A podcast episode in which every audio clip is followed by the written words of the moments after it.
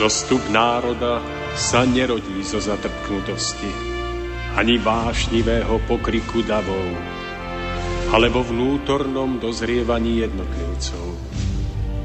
Len ono dokáže vydať plod múdrosti a trvalej slobody, premáhajúcej tyraniu spoločenských systémov nad všetkými pôžitkami tiel, nad nespútanými rozkošami sveta skvie sa drahokam ľudskej dôstojnosti. Drahokam čistého srdca. Úcta, láska, pokora, odvaha sú cestou k cieľu, ktorý hľadáme. Stojac pred následkami svojich skutkov, kto obstojí?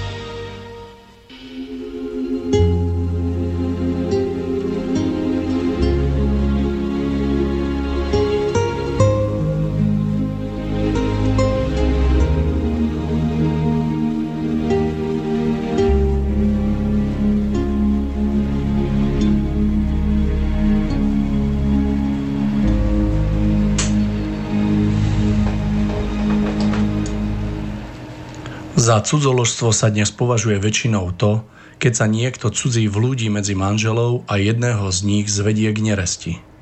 Tým je podľa väčšiny ľudí význam šiestého prikázania úplne vyčerpaný a viac sa ním preto nik nezaoberá.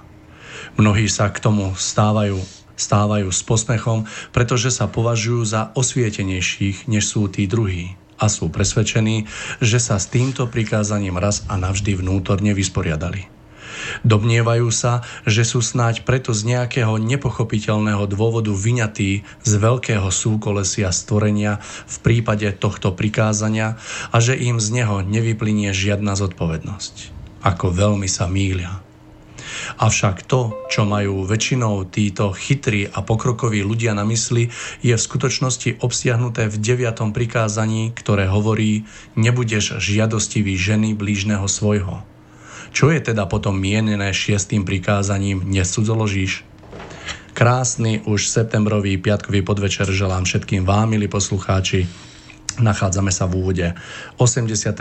vydania relácie Cesta v zostupu a tak ako som v úvode spomenul, dnes budeme pokračovať v rozprávaní z cyklu, ktorý sme si nazvali Prežitky židovskej kultúry alebo zákonníka múdrosť a budeme hovoriť konkrétne o šiestom prikázaní alebo ak chcete o šiestej dobre mienenej rade, rade ktorá znie Nesudzoložíš. Pripomeniem kontakt, nakoľko sa nachádzame v štúdiu na Orave, takže jediné spojenie s nami je mailové, takže adresa e, studio orava zavináč seznam.cz, takže ak by ste chceli, môžete nás kontaktovať na tejto adrese.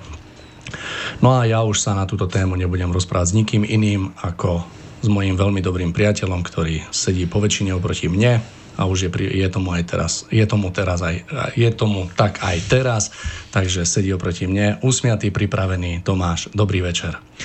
Nádherný večer aj vám, Máriu, aj všetkým našim poslucháčkám a poslucháčom. No a na záver môjho úvodu už len spomeniem, že reláciu vás bude sprevádzať Mário Kováčik. Takže Tomáš, 120 minút necelých je pred nami. Skúsme sa s našimi poslucháčmi podeliť o úvahy a myšlienky práve na túto dobre mienenú radu, ktorá znie Nesudzoložíš.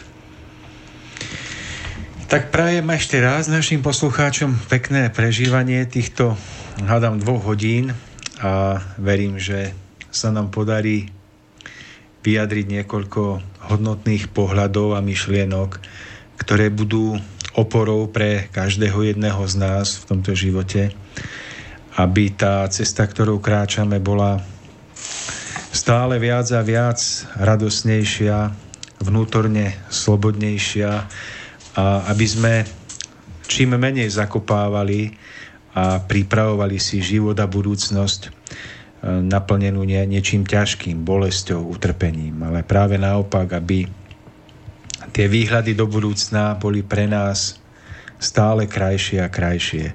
Dnes máme tému z cyklu desatora Božích prikázaní a máme hovoriť o téme Nesudzoložíš.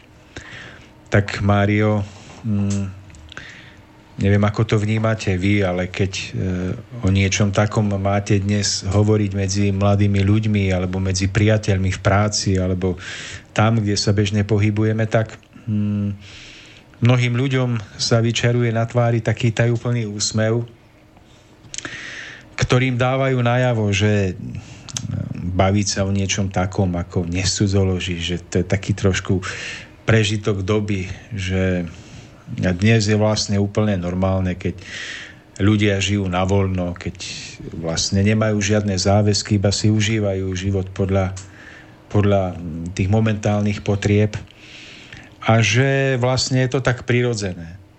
Zatiaľ čo nejaké prikázanie nesudzoložíš nás má obmedziť v našom rozmachu, má nás pripraviť o prežitie tých najkrajších rokov nášho života, mladosti, No tak keď o tom začnete hovoriť, tak sa ľudia tak, ako hovorím, pousmievajú a mm, prajú si, aby ste čím skôr skončili rozprávu na túto tému. Keď sa pozrieme do dávnej histórie, keď na zemi žil Mojžiš, ktorý toto prikázanie vytesal do kameňa, tak uvidíme nejaké kmeňové spoločenstva, ktoré sa snažili prežiť a ktoré boli usporiadané podľa nejakej prirodzenej hierarchie. A tak tomu bolo aj v prípade mm, spoločenstva, toho rodového kmeňa, na vrchu ktorého bol samotný Mojžiš. A on si dobre uvedomoval, že nie je možné mm, také veľké spoločenstvo ľudí udržať pohromade, ak medzi nimi nebudú jasne stanovené pravidlá spolužitia. K týmto pravidlám práve patrilo aj to pravidlo alebo prikázanie nesudzoložíš, pretože už v tom čase za čias Mojžiša bolo niečím žiaľ úplne normálnym alebo bežným, že ľudia medzi sebou tajne vytvárali zväzky, ktoré boli neprirodzené, ktoré nakoniec viedli k tomu, že jednotlivé rodiny v danom kmeňovom spoločenstve sa potom rozvracali a nakoniec bola ohrozená samotná existencia takéhoto rodového spoločenstva. Môžiš si asi zre, zretelne uvedomoval, že ak by jasne nestanovil podmienky alebo pravidlá spolužitia, tak by to viedlo k rozvratu celého spoločenstva, ktoré viedol. No a to je jedna z pohnútok, pre ktoré vlastne on mm, bol inšpirovaný, aby toto prikázanie zapísal do, do desatora Božích prikázaní, aby si ľudia presne uvedomovali, že jednoducho nesmú prekračovať toto prikázanie a nesmú svojvoľne podľa svojich prianí sa navzájom miešať a prepájať vo vzťahoch bez toho, aby za tieto vzťahy zobrali plnú zodpovednosť. Aby sa k tým vzťahom pekne verejne priznali a aby v nich potom príkladne žili. Takže toto prikázanie malo vytvoriť prirodzenú ochranu pred rozpadom rodiny, pred rozpadom celého spoločenstva. A Mojžiš prísne dbal na to, aby sa toto prikázanie zachovávalo a dôkazom toho je, že ešte storočia po jeho odchode z tejto zeme, po jeho smrti, sa cudzoložstvo trestalo smrťou toho, kto sa previnil. Spoznáte možno, že aj príklad z obdobia Ježiša, keď pred neho predviedli ženu, ktorá cudzoložila a ktorú on mal vlastne odsúdiť na smrť. On to nakoniec nespravil, ale v tomto príklade zretelne vidíte, ako vlastne potomkovia Mojžišovho učenia, neskôr toho židovského náboženstva, prísne trestali cudzoložstvo. Takže jednoducho bola v tom jednak prirodzená ochrana pred rozpadom spoločenstva, ale toto prikázanie má ešte aj akýsi hlbší rozmer. A ten hlbší rozmer je spojený s tým, že ak človek cudzoloží, ak jednoducho doslovne povedané si líha na lôžko ktorému nepatrí a vlastne spácha tam takýto hriech, tak v skutočnosti ako by si bral z toho stola, ktorý je mu prestrený, nedovoleným spôsobom. Berie si niečo, čo mu nepatrí a za čo potom nesie aj on sám zodpovednosť. No a ak sa človek previní cudzoložstvom, tak nakoniec po krátkodobom prežití nejakej radosti alebo nejakého potešenia nakoniec dôjde k tomu, že jeho vnútorný život je zatienený že po tej chvíľke nejakej radosti alebo potešenia prichádza pocit previnenia. A tento pocit previnenia toho, tej vnútornej ťažoby je mnohokrát a, veľkým trestom, ktorý, ktorý si človek na seba uvalí a vlastne uvrhne celé svoje bytie niekam do tieňa. Nakoniec po rokoch vyhodnotí, že že tým cudzoložstvom sklamal nielen seba, nielen človeka, s ktorým možno žil, ktorého miloval a ktorý miloval jeho, ale, ale nakoniec vlastne upadol niekde hlboko dolu a ublížil všetkým zúčastneným stranám. Ak takýto človek je otcom alebo matkou rodiny, ak sa spreneverí svojmu životnému partnerovi, partnerke cudzoložstvom, a spôsobí rozvrat rodiny, tak nakoniec ublíži aj svojim deťom, pretože mm, jednoducho, ak človek cudzoloží, ak sa mm, previní voči, vo vernosti voči partnerovi, tak nakoniec, nakoniec ublíži celej rodine. Takže následkom alebo ovocím takéhoto zaslepeného jednania je rozvrat rodiny, je uvrhnutie svojho života niekam do tieňa temnoty a zároveň si človek pripravuje budúcnosť, ktorá ho raz postretne, ak sa medzi tým nestihne zlepšiť, ak sa vnútorne nepozdvihne. A bude si musieť prežiť následky takéhoto svojho rozhodnutia, častokrát v pozícii toho, ktorý je vlastne cudzolostvom dotknutý. Teraz možno máte pocit, že hm, neviete, o čom hovorím, ale v kolobehu rokov a životov sa stáva, že ak človek ublíži milovanej osobe tým, že sudzoloží a nestihne sa vnútorne zmeniť, tak, tak sa skôr alebo neskôr môže dostať do situácie, kedy, kedy partner, ktorého miluje, ublíži cudzoložstvom jemu samému niekedy sa stáva, že v budúcom živote, alebo ešte o mnoho neskôr, takýto človek, ktorý niekedy zhrešil a v tomto sa previnil, žije vo vzťahu e, k partnerovi, k partnerke, ktorého miluje a dávno zabudol na to, čo niekedy vykonal. Možno prežíva opravdivejšiu lásku než niekedy a v tomto môže prísť. Že náhle milovaná osoba ho zradí, podvedie tým, že ona sudzoloží s niekým úplne iným a takýto človek zostáva potom akoby dotknutý životom, odstrčený niekde bokom a prežíva to obrovské nešťastie svojho života. Na tom všetkom je asi najstrašnejšie to, že do vzťahu, ktorý prežíva, vložil všetko. Vložil lásku, čas, budoval ho a ten partner, ktorého miloval, ho náhle takto sklamal a vlastne odstrčil ho niekde na bok ako by mu nepriamo povedal, že nestojíš mi za to. A tento silný pocit vnútornej potupy a bolesti je veľakrát jednoducho odmenou alebo odplatou za to, čo tento istý dotknutý človek vykonal v dávnej minulosti niekomu inému. Takže človek sa takýmto správaním, takýmto mm, zaslepeným jednaním, kedy vidí iba nejaký pocit chvíľkovej radosti, uvrhne do takého tieňa a spôsobí si tak veľké utrpenie na ceste svojho bytia, že keby v okamihu prítomnosti vedel, čo všetko ho čaká po takomto krátkodobom skrate, tak sa nazdávam, že by na takú myšlienku sudzoložiť alebo podviesť svojho milujúceho partnera nikdy radšej neprišiel.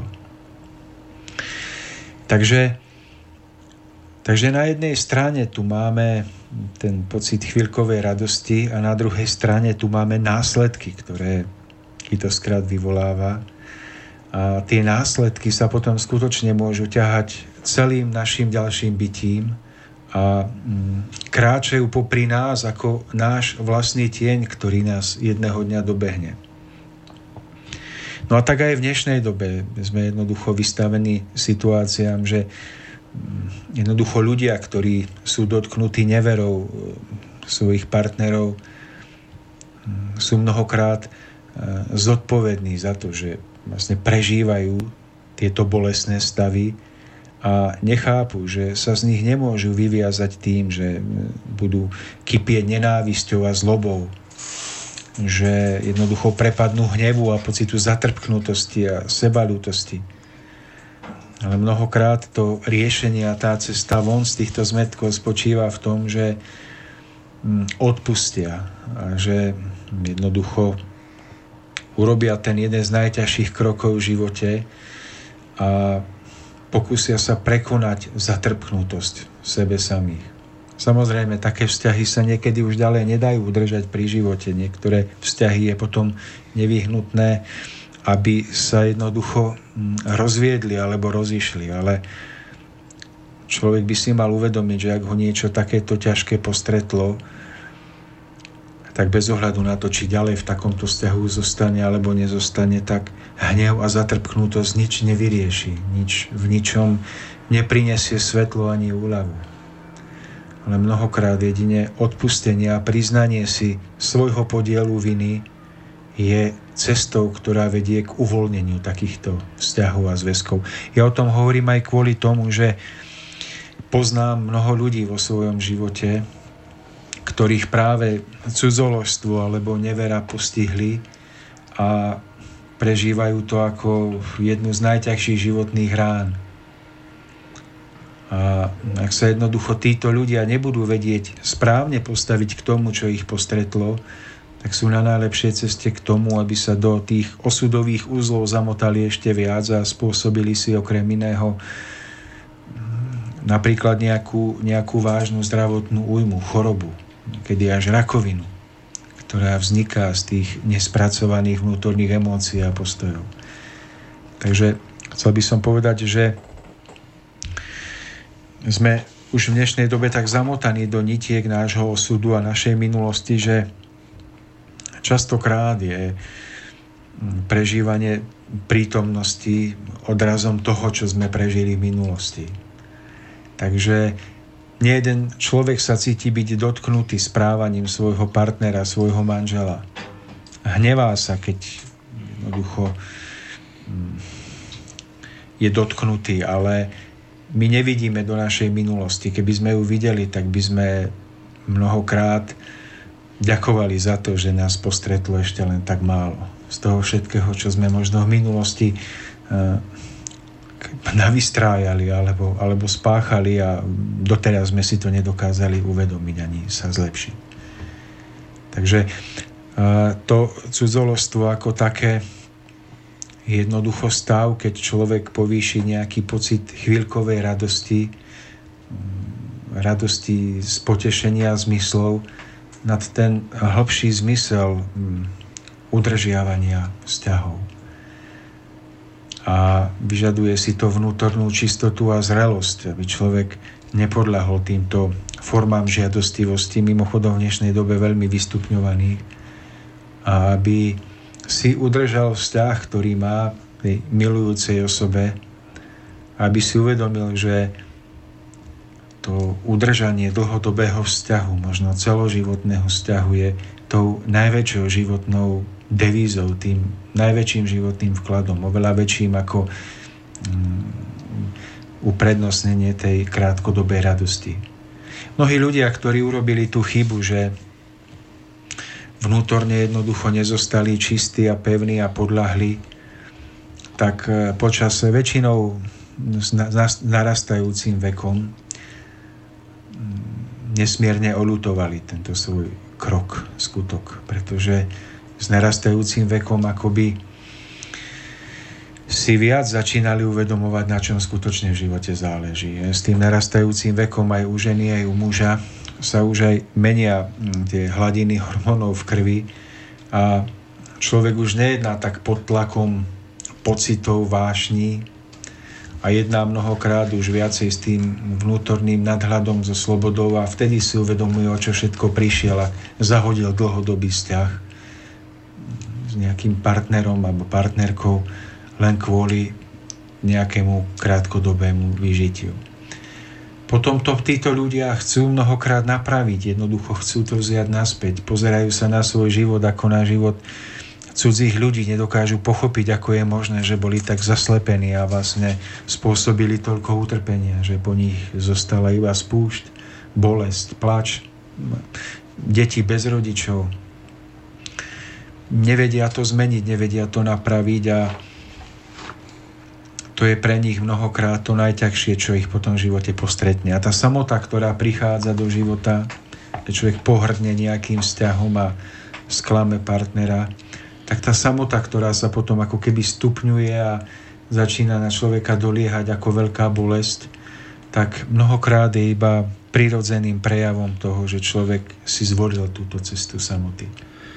Tomáš, keď sa vrátim o niekoľko rokov dozadu, tak eh, sám som bol konfrontovaný, respektíve mnohokrát som videl, že medzi dvoch ľudí, ktorý, medzi ktorými je čistá láska, tak eh, sa zvykli, ako keby nazvem to tak troška starať napríklad rodičia. Chcem sa opýtať, či aj, eh, či aj v tomto prípade, že rodičia, či už v dobrom chcení, alebo z nejakých iných dôvodov sa takto zač- začnú pliesť a ja neviem, ja nazvem to nejako radiť tým mladým ľuďom, či aj toto sa dá brať ako prestupovanie tohto šiestého prikázania? To je skôr spojené s tým, čo budeme tu preberať z nezabiješ. Je to možno so zabitím pekného, krásneho vzťahu a lásky.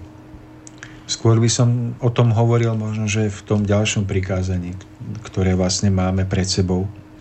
Lebo ja som ten, chcel, chcel som len podotknúť, že e, ja, som, ja sa tak pozerám na to, že ak je medzi dvoma ľuďmi čistá láska a harmónia, tak e, nikto tretí by sa do toho nemal jednoducho zamiešať a spôsobiť rozvrat medzi týmito dvoma ľuďmi. A ak tak koná, tak mám za to, že je v rozpore práve s, týmto prikázaním, ktoré môžeme aj nazvať, že nenarušíš manželstvo. A druhý taký rozpor ešte, ktorý nastával vo mne ešte pred tými 10 ročiami, bol práve v tom, že e, počul som názor, že ľudia sa domnievajú, že veď tí dvaja nie sú manželia že dbalo sa na to manželstvo, že mm. poviem príklad, žili len v páre, nemali to nejako úradne odverené. Ako je to s tým, že vlastne keď e, tá rada znie, že nenarušíš manželstvo, či sa to týka iba tých dvojíc, kde, kde je ten zväzok potvrdený úradne, alebo nejakým spôsobom, ako je v tej komunite zvykle, alebo stačí už len tá čistá láska, harmonia medzi tými dvomi ľuďmi? Mariu, nazdávam sa, že pre spoločenský život je potrebné oboje pretože pokiaľ žijeme na Zemi, tak sa človek, myslím si, že je dobré, keď sa prispôsobí platnému poriadku spoločenskému a keď sa verejne prizná k tomu vzťahu, ktorý považuje za vzťah svojho života. Keď si mladí ľudia, ktorí sa milujú, nájdu spoločné bývanie, zabezpečia si zázemie preto, aby mohli, dajme tomu, prijať dieťa. A keď potom prichádza všetko to ostatné. Ale asi platí, že tým najdôležitejším, na čom to stojí a padá, je predovšetkým láska dvoch ľudí. A do tej by nemal vstupovať nikto tretí. Ani rodičia, ani priatelia, ani nikto iný, kto by mohol takýto vzťah ohroziť alebo ho priviesť k rozpadu. Ten samotný názov mm, prikázania nesúzoložíš vlastne hovorí o tom, že neláhneš si na lôžko, ktoré ti nepatrí, Neláhneš si na lôžko e, k žene alebo k mužovi, ktorá má alebo ktorý má svoju partnerku. A vlastne toto prikázanie hovorí v tej priamej, najjasnejšej podobe, že e, človek jednoducho sa nemá zapletať do vzťahu s niekým, kto už je citovo naviazaný na niekoho iného, kto s niekým tvorí pár, možno vychováva rodinu, aby tam tým svojim vstupom nespôsobil neharmóniu a nerozbil takýto vzťah. Takže mm, myslím si, že v dnešnej dobe je potrebné si uvedomovať, že či ten človek, ja neviem, ak ste alebo je niekto citovo neviazaný a hľadá partnera, aby zvážil, či ten, na, za ktorým sa obzerá, jednoducho je alebo nie je v nejakom vzťahu. A ak je v nejakom vzťahu, že tak potom sa musí rozhodnúť, že či v ňom chce zostať alebo z neho vystúpiť. Ak z neho vystúpi, potom sa stáva voľným a môže si prípadne založiť nový vzťah. Ale nikto nesmie vstúpiť do vzťahu dvoch ľudí, ktorí ešte spolu majú nejaký jednoducho spoločný život. Majú to tam ešte medzi sebou živé, neuzavreté. Nemôže tam vstúpiť ako niekto tretí a rozbiť túto, túto celistvosť. Viac alebo menej fungujúcu, viac alebo menej dokonalú. Ale toto prikázanie má ešte aj taký iný rozmer, že nesudzoložíš.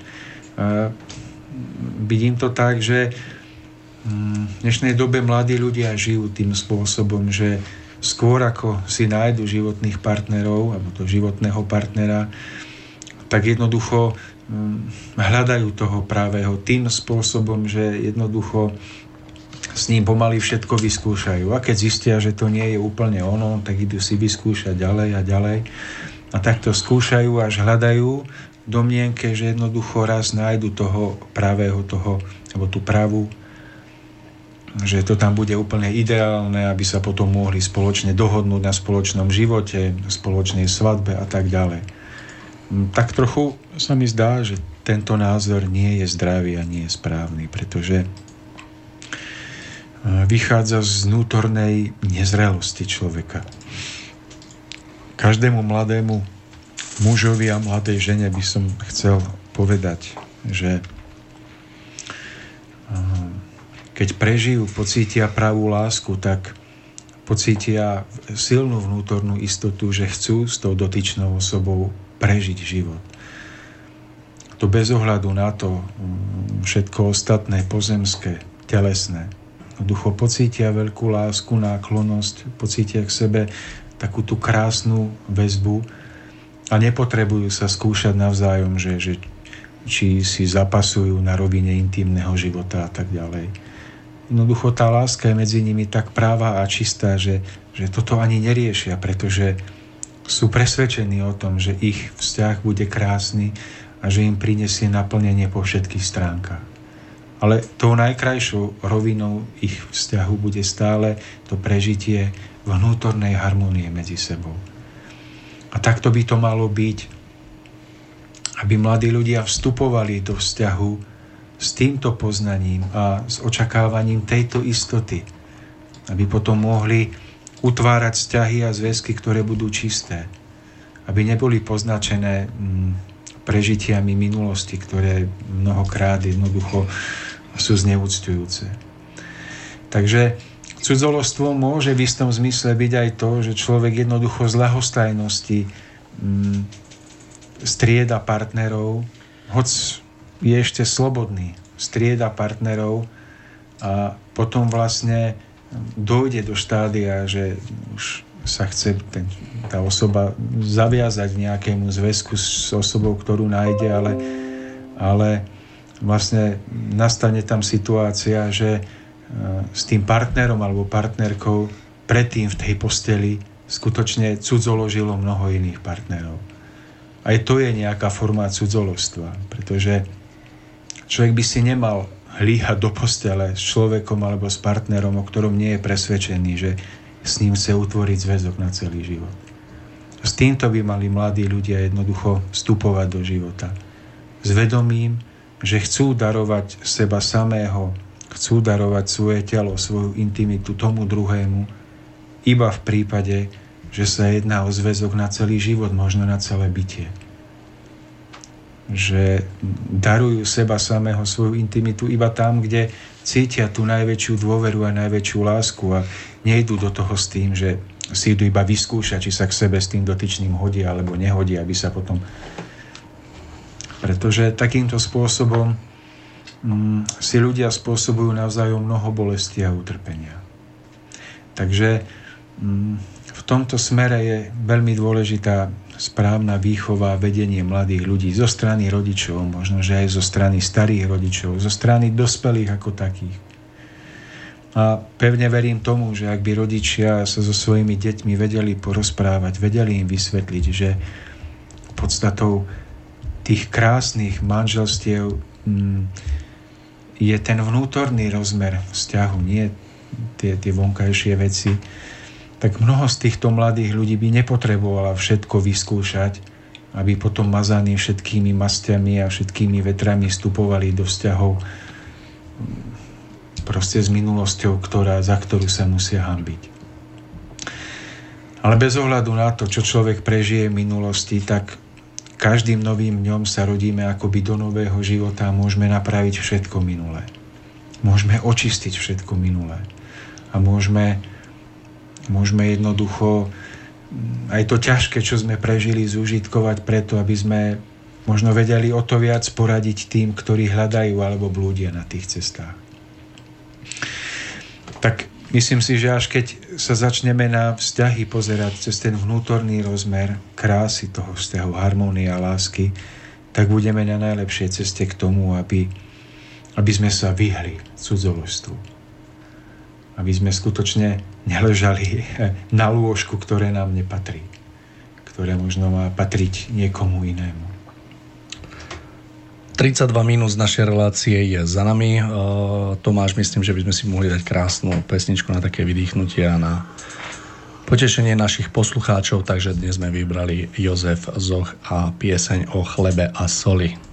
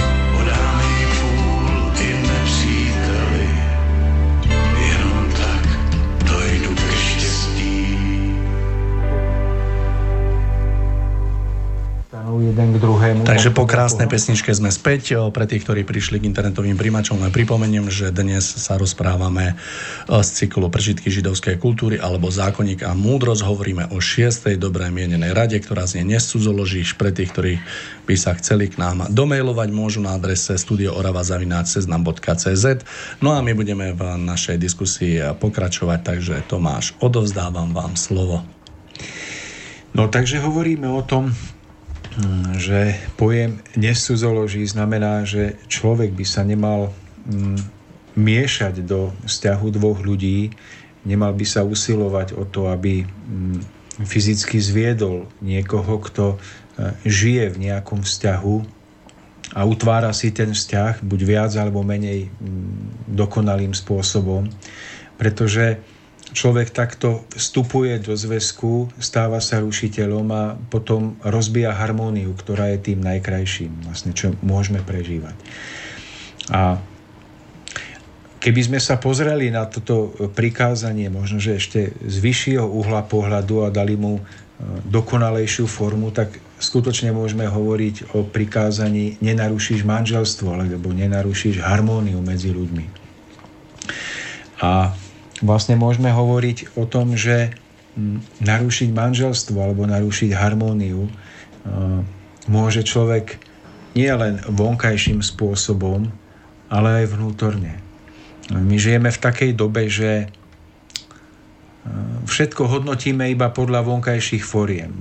Môžeme si myslieť, že niekto zachováva prikázanie nesúzoložíš len preto, že navonok žije usporiadaným životom že má jedného partnera alebo jednu partnerku a navonok je všetko v poriadku, že sa nikomu nemieša do vzťahu, nikomu nerozbíja vzťahy, ale toto prikázanie má ešte hlbší rozmer, pretože sa vzťahuje aj na tú rovinu nášho vnútorného života. A tá je veľakrát najdôležitejšia a práve na tejto rovine ľudia robia najčastejšie chyby a porušujú toto prikázanie. Pretože cudzoložiť v istom zmysle sa dá nie len hrubohmotne, ale aj vnútorne v myšlienkach alebo v pocitoch. A toto si mnohokrát uvedomuje málo kto. Napríklad e, už Ježiš niekde spomínal niečo v tom zmysle, že kto sa pozrie na ženu svojho blížneho žiadostivým pohľadom, už s ňou zhrešil. Čo to znamená? Prečo Ježiš hovorí o tom, že kto pozrie na ženu svojho blížneho žiadostivým pohľadom, už akoby zhrešil, akoby e, tam došlo k tomu závažnému prestúpeniu prikázania.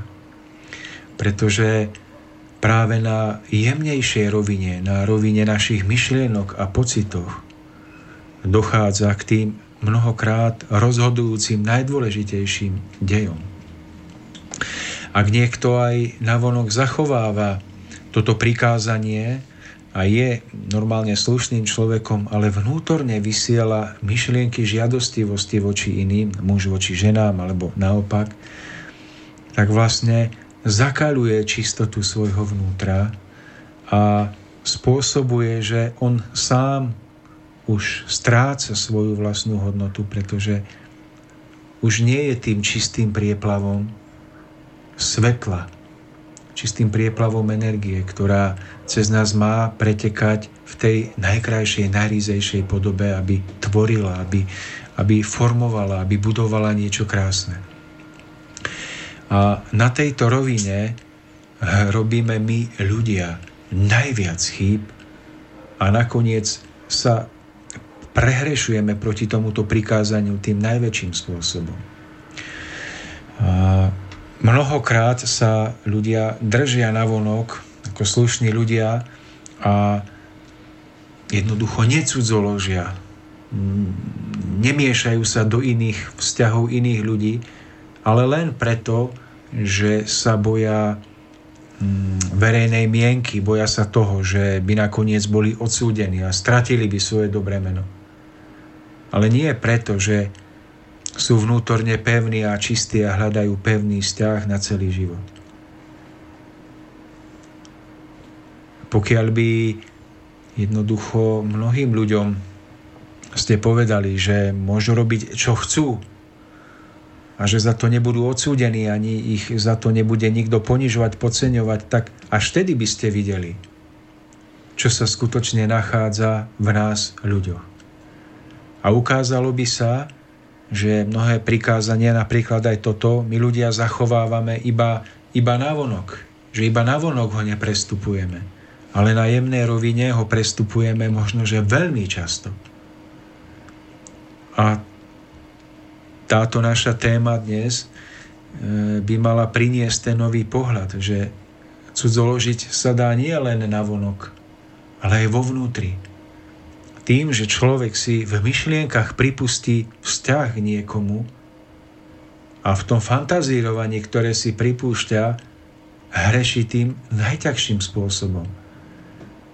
Pretože on akoby na myšlienkovej rovine tým fantazírovaním a tými nízkymi pocitmi, ako by si líhal na lôžko iného človeka, to môže byť muž voči žene, žena voči mužovi, dneska aj v akýchkoľvek akoby variantách.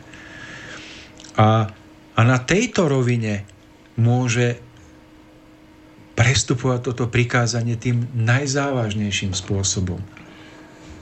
A to je jedno, že navonok človek vypadá ako slušný človek, že navonok na ňom nikto nič nevidí. Ale dôležité a rozhodujúce je to, čo on prežíva na tej jemnejšej rovine. No a práve na tej jemnejšej rovine dochádza, opakujem to opäť, k najčastejšiemu prestupovaniu tohto prikázania, pretože ľudia sa boja navonok sa prejaviť, aspoň kvôli strachu, ale vo vnútri nie. Ľudia sa nazdávajú, že na myšlienky, na pocity clo neplatia, tak prestupujú hranice v tom jemnom, hranice prirodzeného odstupu k druhým ľuďom, bez akýchkoľvek zábran. A vlastne na tejto rovine spôsobujú tie najväčšie škody. A vôbec nevedia, že to, čo sa potom stane navono, keď niekto niekoho znásilní, keď dojde k nejakej nevere, že toto to vonkajšie je veľakrát iba prejavom toho vnútorného prestúpenia prikázania, keď milióny ľudí predtým, než sa stal nejaký hmotný skutok znásilnenia alebo cudzoložstva na zemi, že milióny ľudí takto cudzoložili vo svojich myšlienkach. Tým, že mali pocit, že jednoducho neprežívajú naplňajúci život v partnerstve, manželstve. A tak jednoducho si v myšlienkach dovolili úlet, výlet niekam hlboko dolu, do, ní, do nížin, No a kvôli vlastnému sebectvu alebo vlastným pocitom príjemnosti sa takýmto spôsobom v myšlienkach vklínili niekde do nejakého vzťahu a vlastne spôsobili tam niečo zlé. Keď človek v myšlienkach sa priblíži k inému človeku s láskou a mm, čistotou, tak to ten dotyčný nemusí ani navonok vedieť, ale vo vnútri cíti obláženie, povznesenie. Môže sa to prejaviť príjemným pocitom radosti. Ten človek nemusí vedieť, odkiaľ prichádza. Ale podobne je to aj vtedy, keď človek zneužije svoje schopnosti na niečo nízke. Vtedy tiež akoby v tom jemnom vysielal určité vlny alebo vibrácie na človeka, na ktorého myslí, ktorému sa akoby e, tlačí na jeho lôžko, ktorému nepatrí a kde potom spôsobuje to jemné ublíženie. Ako keď v tom jemnom by niekoho obhádzal blatom. A ten niekto sa potom môže náhle cítiť skľúčenie, môže prežívať mm, nepríjemný pocit, môže prežívať bolesť, akú, akúkoľvek formu utrpenia. A toto všetko môže byť veľakrát iba odrazom toho vnútorného života, žiadostivého človeka, ktorý na niekoho takto žiadostivo myslí.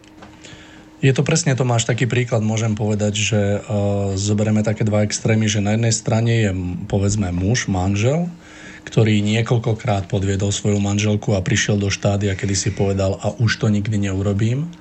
A na druhej strane môže byť typ muža, ktorý síce, keď to poviem tak hrubohmotne, manželku nikdy nepodviedol, ale vždy, keď ide s ňou, ja neviem, za ruku sa prechádza a vidí niekde oproti ísť nejakú ženu, tak je v myšlienkach ako keby čo by keby. No a teraz zoberme taký príklad, že títo dvaja muži ako v, take, v takomto stave, vstúpia naraz do nejakej budovy a tam sa zrúti strop. A teraz, ktorý z týchto dvoch mužov je ako keby na tom vyššie alebo lepšie?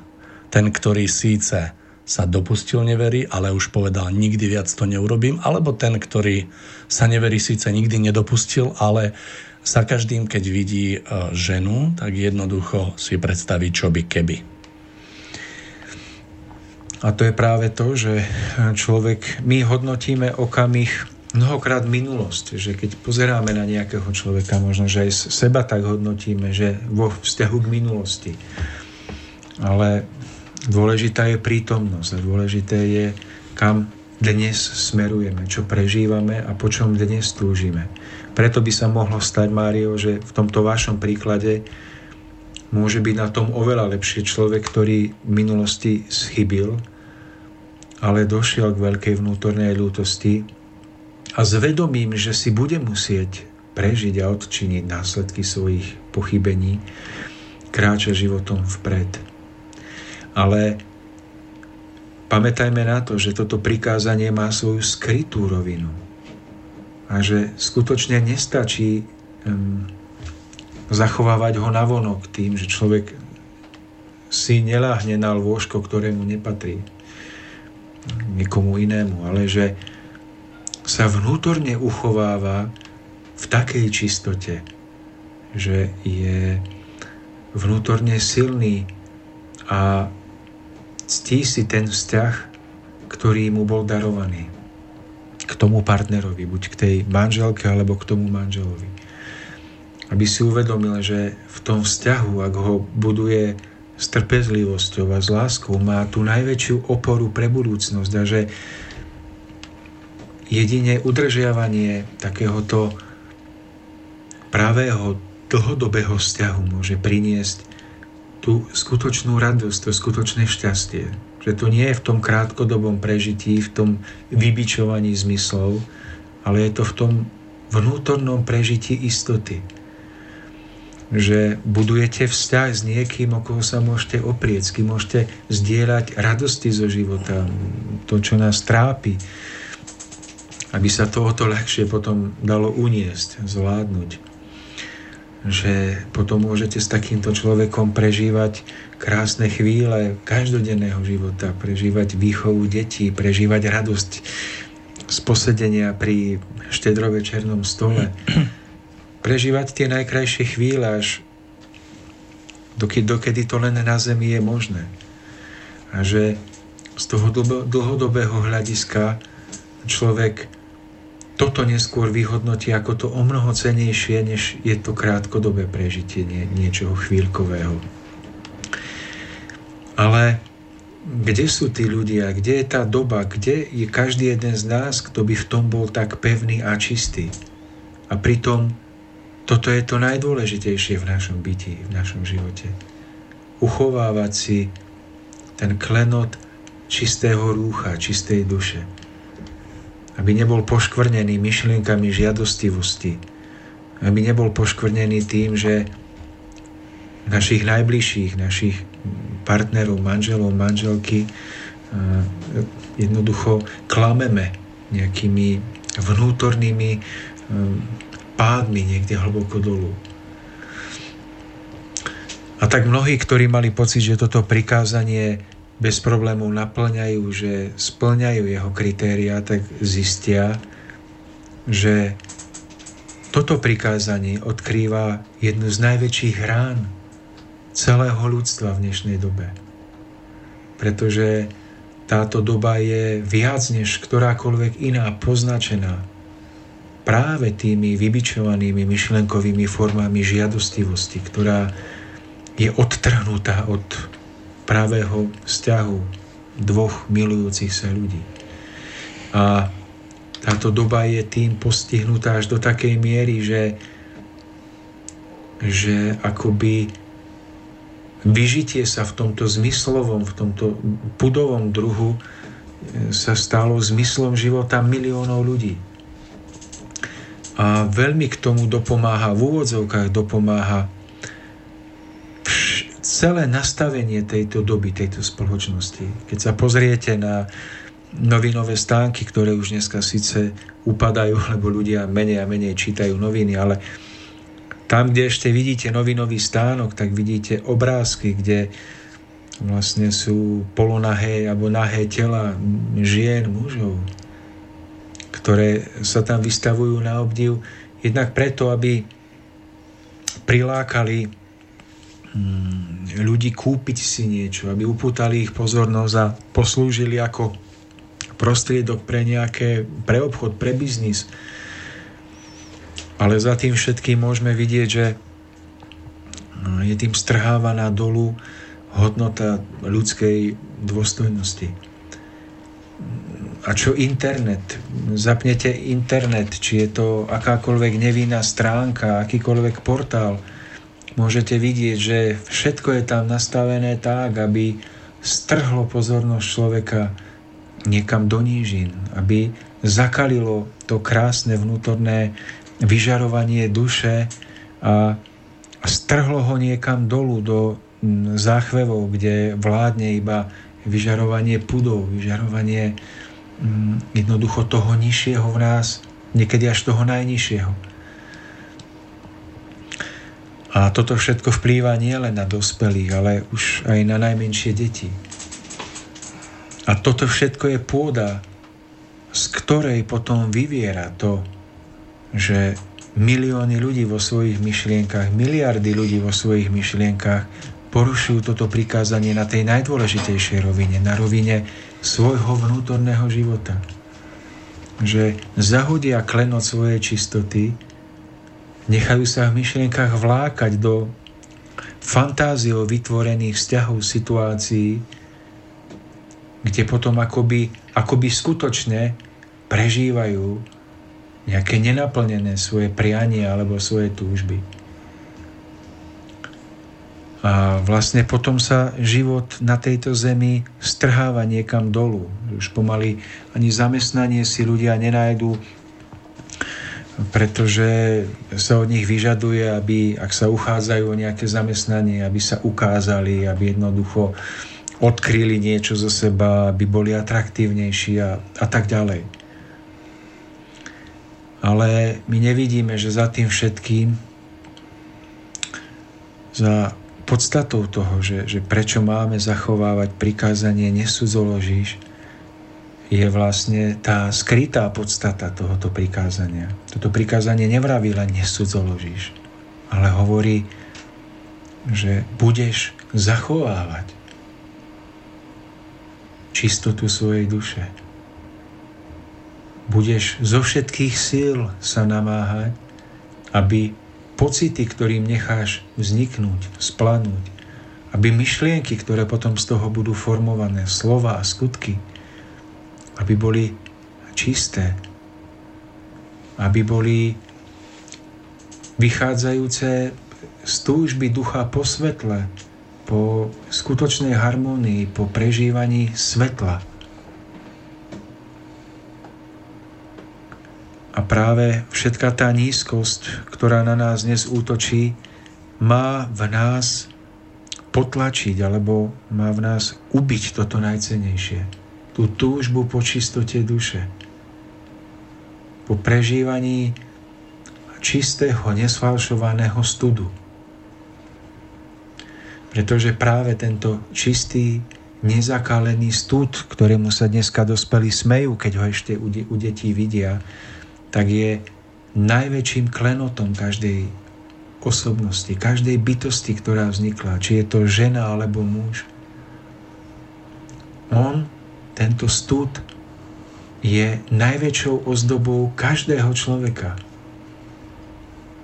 A zároveň je čistota studu je me, merítkom vnútornej duchovnej hodnoty človeka meradlo hodnoty človeka nespočíva v tom, že sa jednoducho budeme vzdelávať nejakých náboženských teóriách, vo filozofiách, v rôznych učeniach, že v tomto smere budeme rozširovať svoje poznanie. Meradlo hodnoty nespočíva v tom, že budeme poučovať ľudí, ako majú žiť alebo nemajú žiť, čo majú jesť alebo nemajú jesť. Ale skutočné meradlo vnútornej hodnoty človeka spočíva v jeho vlastnej vnútornej čistote. V tom, aby si udržal jasný kryštálový stav svojho vnútra, ktorý je prehľadný, ktorý je pripravený príjmať zo svetla tie najčistejšie záchvevy Božej energie, aby mohla cez takto nastavené vnútro človeka potom zveľaďovať nie len jeho samého, ale mohla potom prechádzať a tvoriť. Čiže pojem nesudzoložíš. To je iba vonkajšie vonkajšie pomenovanie niečoho, čo má byť pochopené a čo je ukryté v skrytosti. A to je tá najdôležitejšia hodnota čistoty človeka. A stud je štítom, ktorý má túto čistotu chrániť. Stud, ktorý je jednoducho štítom, na ktorom sa má roztrieštiť všetko, čo zvonku chce zaútočiť na čistotu človeka, nech je to čokoľvek, nech sú to myšlienky iných ľudí, nech je to móda, nech sú to veci, ktoré sa snažia pošpiniť človeka cez pod zámienkou športu a tak ďalej.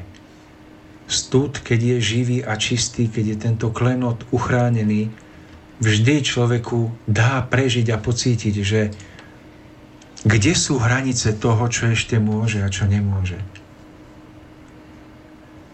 A tento štít studu je vlastne jeho pevnosť, jeho sila je tým najdôležitejším, čo nás môže ochrániť aj pred cudzolostvom, vnútorným, myšlienkovým, pocitovým, ale aj tým hrubohmotným.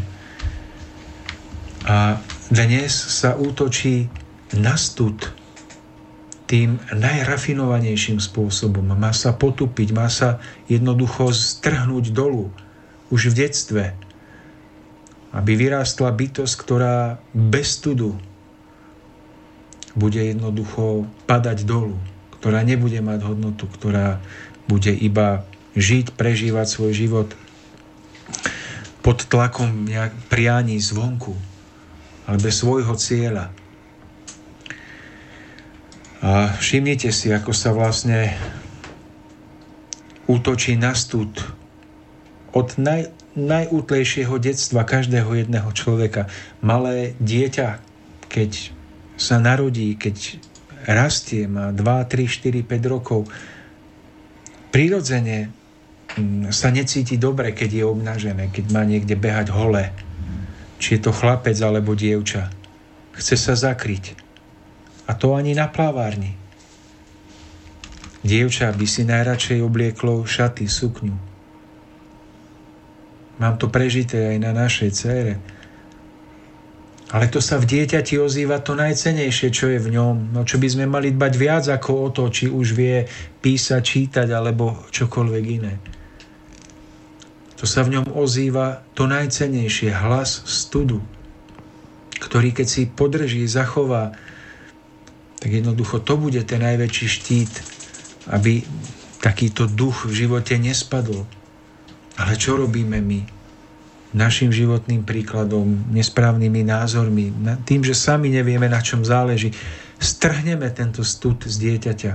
Donútime to dievčatko, aby si namiesto tých šatov vo šiat, oblieklo jednoducho nohavice, aby chodilo povyzliekané. Keď to dokážeme, tak si povieme, no, tak sme to dieťa konečne zlomili, vychovali. Ale zabili sme v ňom to najcenejšie.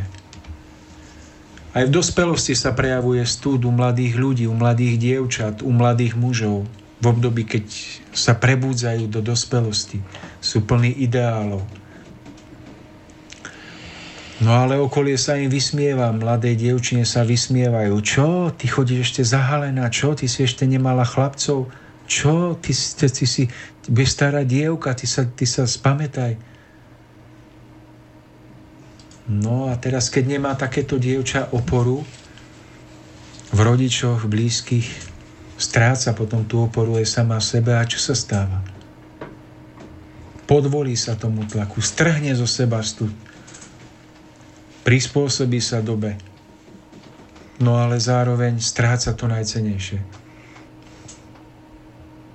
A to sa stáva aj mladým mužom v tejto šialenej dobe mediálnej masáže, internetovej masáže, pod vplyvom všetkých tých foriem žiadostivosti.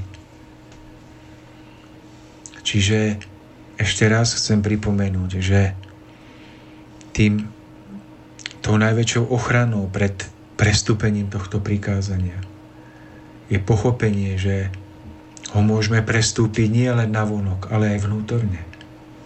Že to vnútorné je veľakrát rovnako závažné ako to navonok.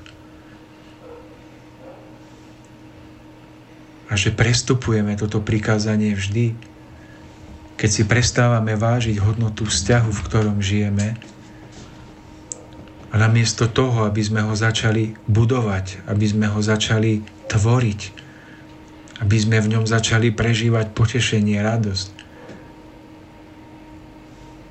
sa znížime k tomu, aby sme tú radosť hľadali inde. Tým spôsobujeme vnútorné rozbitie tohto vzťahu, oddialenie tých dvoch protipólov, muža a ženy. Spôsobujeme potom nešťastie ktoré sa naozaj môže prejaviť aj na vonok, aj vonkajším rozpadom toho vzťahu. Utrpia nie len títo zúčastnení partneri, ale aj deti. Možno by bolo dobre povedať, Tomáš, že tá vnútorná rovina je, e, myslím si, že ďaleko dôležitejšia a podstatnejšia pre nadvezovanie nových vlákien do budúcnosti ako tá vonkajšia. Povedzme taký príklad, že Niekedy, e, niekedy sa môže muž, žena dopustiť, nazvem to neverí, ale akoby za nejakých takých ľahších okolností, poviem príklad pod vplyvom nejakej nálady, že proste vnútorne to tak ten človek necíti, ako keď niekto je vnútorne nastavený, že tá žiadostivosť je tak vypestovaná, že jednoducho síce nemusí prekročiť tie hranice, je to presne ako v tom príklade, ale že to vnútro je také rozhodujúcejšie ako tie vonkajšie také pomery. Ako keby som napríklad povedal, nechcem to ospravedlňovať, ale že ja neviem, že muž sa dopustí neverí na rozlučke svojho kamaráta so slobodou. Hej, možno nevie ani ako k tomu prišiel a celého to môže veľmi mrzieť. A samozrejme môže byť, e, ja neviem, k tej nevere sa dopustiť niekto, kto naozaj e, do toho dáva takú väčšiu hĺbku alebo z nejakých takých iných dôvodov. Mário, myslím si, že tam, kde je práva láska medzi ženou a mužom, tam, tam takéto zaváhanie nemôže nastať ani, ani tam, tam niečo ako taký ten momentálny skrat neviem si predstaviť, že by mohol nastať, pretože hodnota toho vzťahu a hodnota tej lásky, keď je práva, tak ona je najprirodzenejšou ochranou pred pádom, pred tým, aby sa človek čo len na chvíľku zabudol. Tak Mnohým ľuďom by asi pomohlo, aby si uvedomili, že akú hodnotu majú vo vzťahoch, v ktorých žijú. A ak sa rozhodnú, že v týchto vzťahoch ďalej nechcú zotrvávať, že jednoducho nedokážu v nich žiť a byť šťastní, tak potom je najmúdrejšie a najčestnejšie e, povedať to a dohodnúť sa na spoločnom rozchode. Ale neriešiť to tak, že sa budú navzájom podvádzať a klamať. A tým najväčším štítom a tom najväčšou ochranou pred mm, pádom v tomto zmysle je, je jednoducho láska medzi ženou a mužom. A kde je skutočná láska, tam je vernosť. To je najväčšia ochrana, pretože ak človek neprežíva lásku, tak mnohokrát je iba otázka času, kedy si ho myšlenkové formy vytvorené ľuďmi v dnešnej dobe počkajú a kedy ho zlomia. Ale práva láska, keď je opravdivá, keď si žena váži muža, muž si váži ženu a spoločne chcú prekonávať prekážky, ktoré im stoja v ceste, snažia sa o to, aby prežívali vzťah s tým vyšším, v tom vyššom naladení, kde vládne duch, nie pocity, tak to je najväčšia ochrana preto, aby rozbili akýkoľvek útok zvonku. Ale to je to, čo sa snaží táto doba rozbiť. Tým, že preborí hranicu studu. Tým, že strhne človeka dolu. Chce rozbiť čistú lásku, ktorá je najväčšou ochranou pred akýmkoľvek pádom. Prežil som v zdravotníctve takú zvláštnu situáciu, veľmi silnú pre mňa. Na izbe ležala, na internom, kde som pracoval, ležala jedna staršia pani, taká už v rokoch, no, z môjho pohľadu vtedy stará pani. A jednoducho navštevoval ju jej manžela. Bol to taký krásny pár, na mňa tak pôsobili, že tak spoločne všetko zdieľajú a, a pani jedného dňa umrela. No a mojou úlohou bolo ju odprevadiť tam do tej miestnosti, kde všetkých zomretých, všetkých zomretých zavážajú. A vošiel som na izbu, keď som po ňu išiel a videl som, ako ten muž vlastne ju má v objatí a plače. Plače na nej. zlíkal ako malý chlapec. No tak ja som vstúpil do miestnosti, aby som ho požiadal, aby mi dovolil ju odviesť. On veľmi ťažko, veľmi ťažko ma akoby počúval, ale nakoniec sa prispôsobil, tak ma požiadal, že či uh, ju môže odprevadiť so mnou. Tak sme spoločne šli na to miesto a on sa stále pozeral na ňu, hoci bola zakrytá plachtou a keď už sa mali rozlúčiť, už mal odísť, tak tu nevydržal a rozbehol sa za ňou aj za mnou a cez tie dvere a ešte raz ju vrúcne objal a plakal a vraví Vieruško má odpust, odpust, ja som ti to celý život nedokázal žiť. Ja ti byl celý život nevierný. A vlastne asi z neho vtedy spadol ten obrovský kameň, alebo neviem, čo sa tam stalo.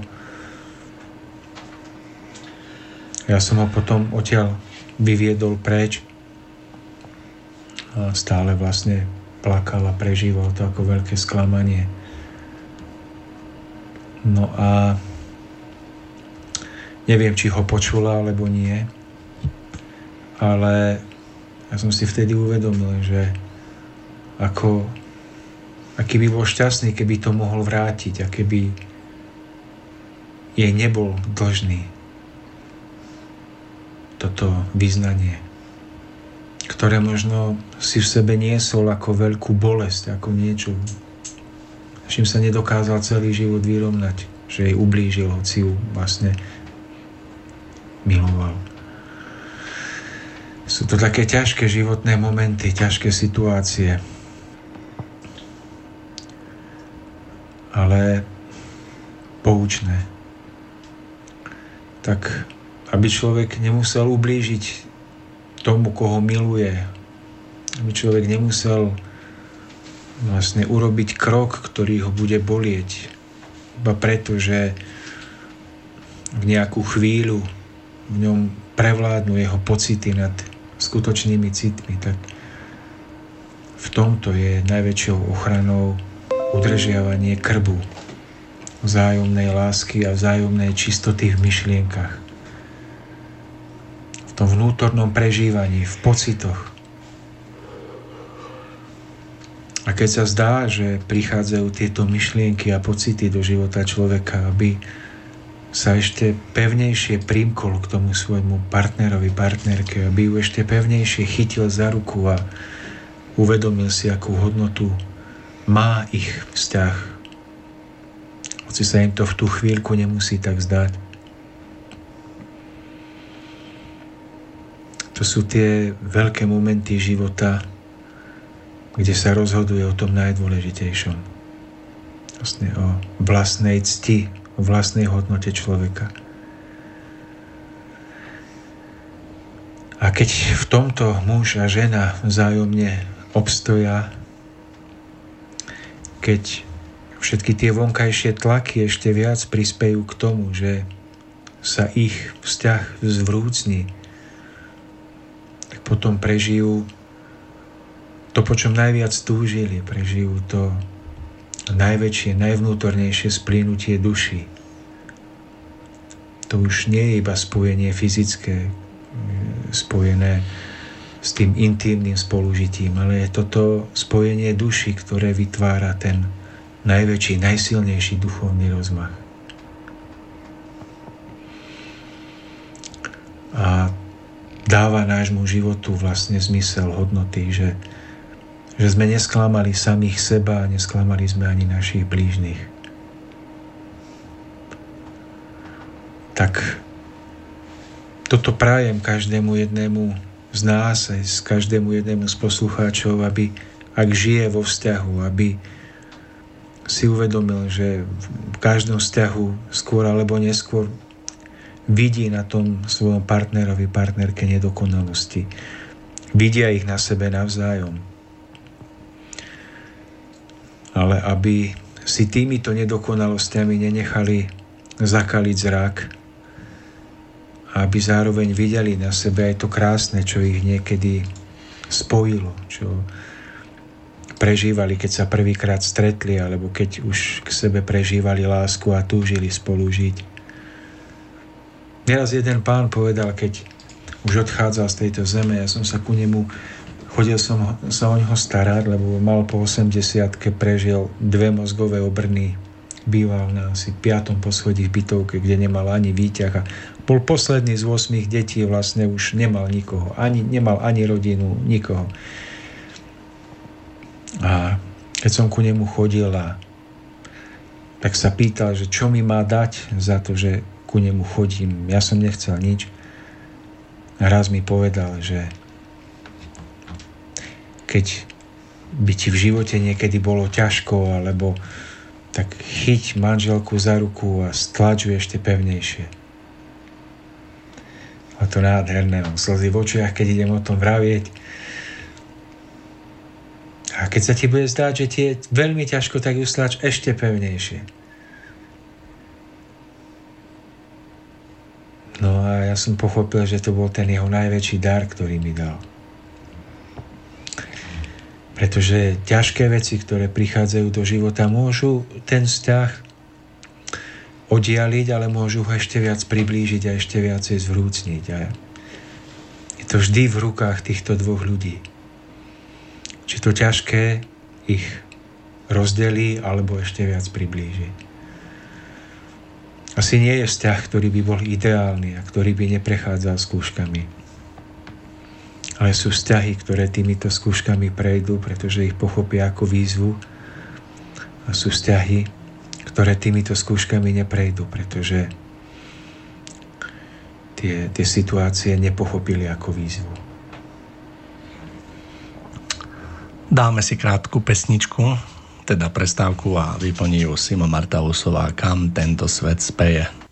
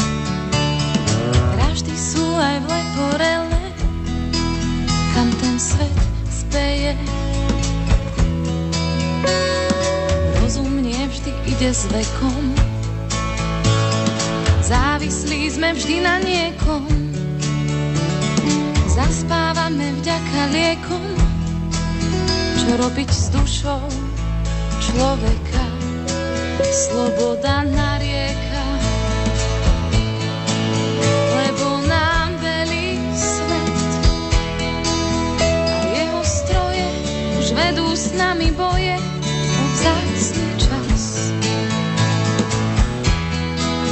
Ochránky do parkov, problémy s morálkou a viacej ruchu, jak čerstvého vzduchu iba schránky ostali z nás, ostali z nás.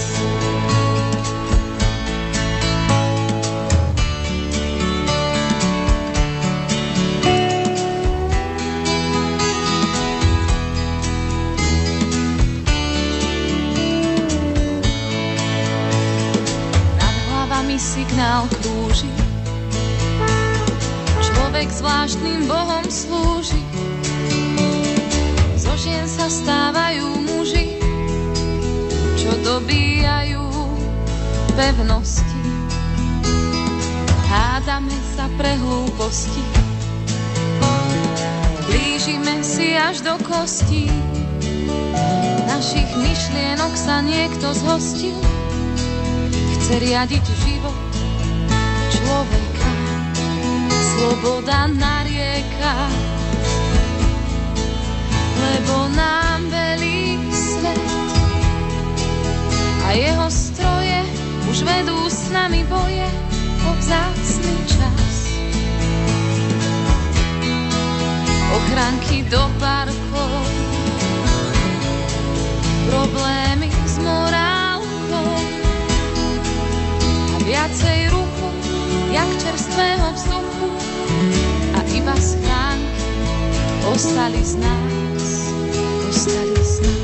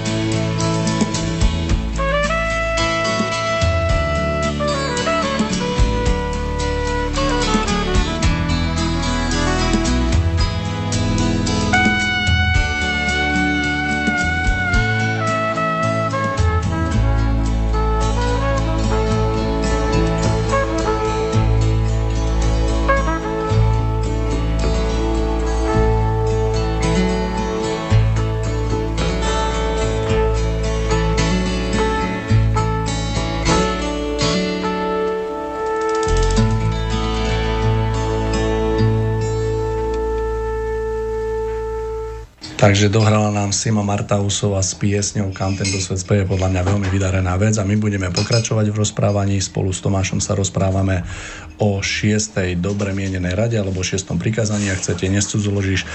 My budeme v pokračovať v rozprávaní. Tomáš, opýtam sa, hovoríme tu o rôznych veciach. Chcem sa opýtať, že či by sme či to, to, to lôžko také, ktoré by sme nemali narúšať alebo kde by sme nemali vstupovať, e, môžeme vnímať aj ako súkromie dvoch ľudí?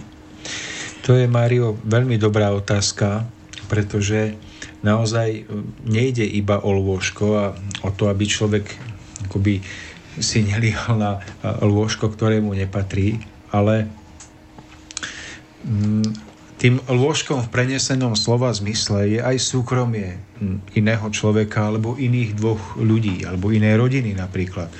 A v tomto zmysle môžeme povedať, že človek, ktorý vstupuje do súkromia iného alebo iných dvoch ľudí, ako nezvaný host, ako niekto, kto sa tam prichádza starať do ich života, do to, ako oni majú nastavené svoje spolužitie, tak vlastne keď tam prichádza takýmto spôsobom, tak je tiež rušiteľom toho vzťahu, harmonie, ktorá tam funguje, alebo skrátka neharmonie, ale toho vzťahu, ktorý si dva ľudia vytvorili.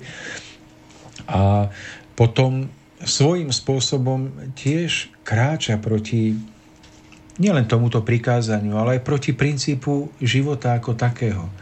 Pretože my by sme si mali uvedomiť, že my nemáme právo vstupovať do súkromia iných ľudí a zasahovať do tohoto súkromia podľa našich vlastných skúseností a podľa toho, ako my vidíme, že by sa život mal odvíjať.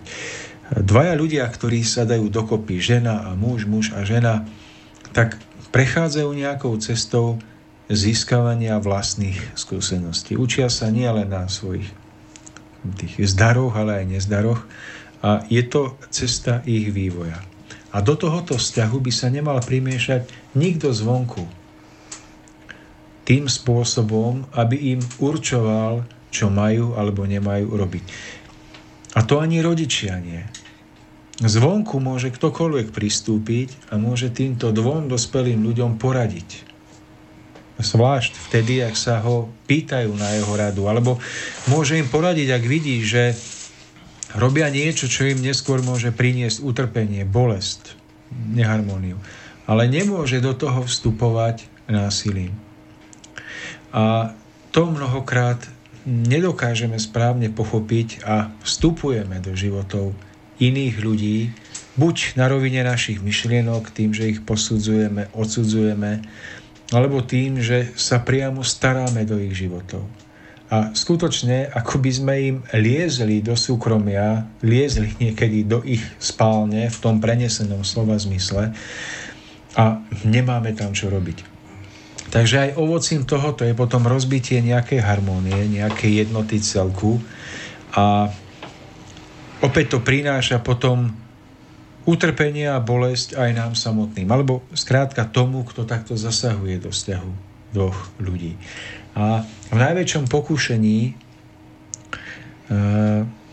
takýmto spôsobom ubližovať sme veľakrát my rodičia, pretože pozorujeme život našich detí, hm, spolu prežívame s nimi radosti aj bolesti, a keď sa už naše deti osamostatnia a vstupujú do, do vlastného života, do vlastného nového vzťahu, manželstva, tak zabúdame, že naša úloha ako rodičov už končí v tom zmysle, že my už nemáme právo im rozkazovať a určovať cesty ich života. A zabúdame, že my už máme zostať vo vzťahu a to je niekedy veľmi ťažké, keď vidíme, že deti sa niekam rútia, niekam, kde um, vidíme, že budú nakoniec prežívať utrpenie, tak že je ťažké uvedomiť si, že tam máme zostať ich priateľmi. Že máme prejsť tej roviny určovateľov, jednoducho um, učiteľov do vzťahu byť voči týmto deťom, byť s nimi priateľmi. A Jednoducho práve tým, že nedokážeme toto pochopiť, tak akoby vstupujeme do ich súkromia a mnohokrát rozbijame ich vzťahy. A či chceme alebo nie, tak prestupujeme toto prikázanie v tom prenesenom slova zmysle.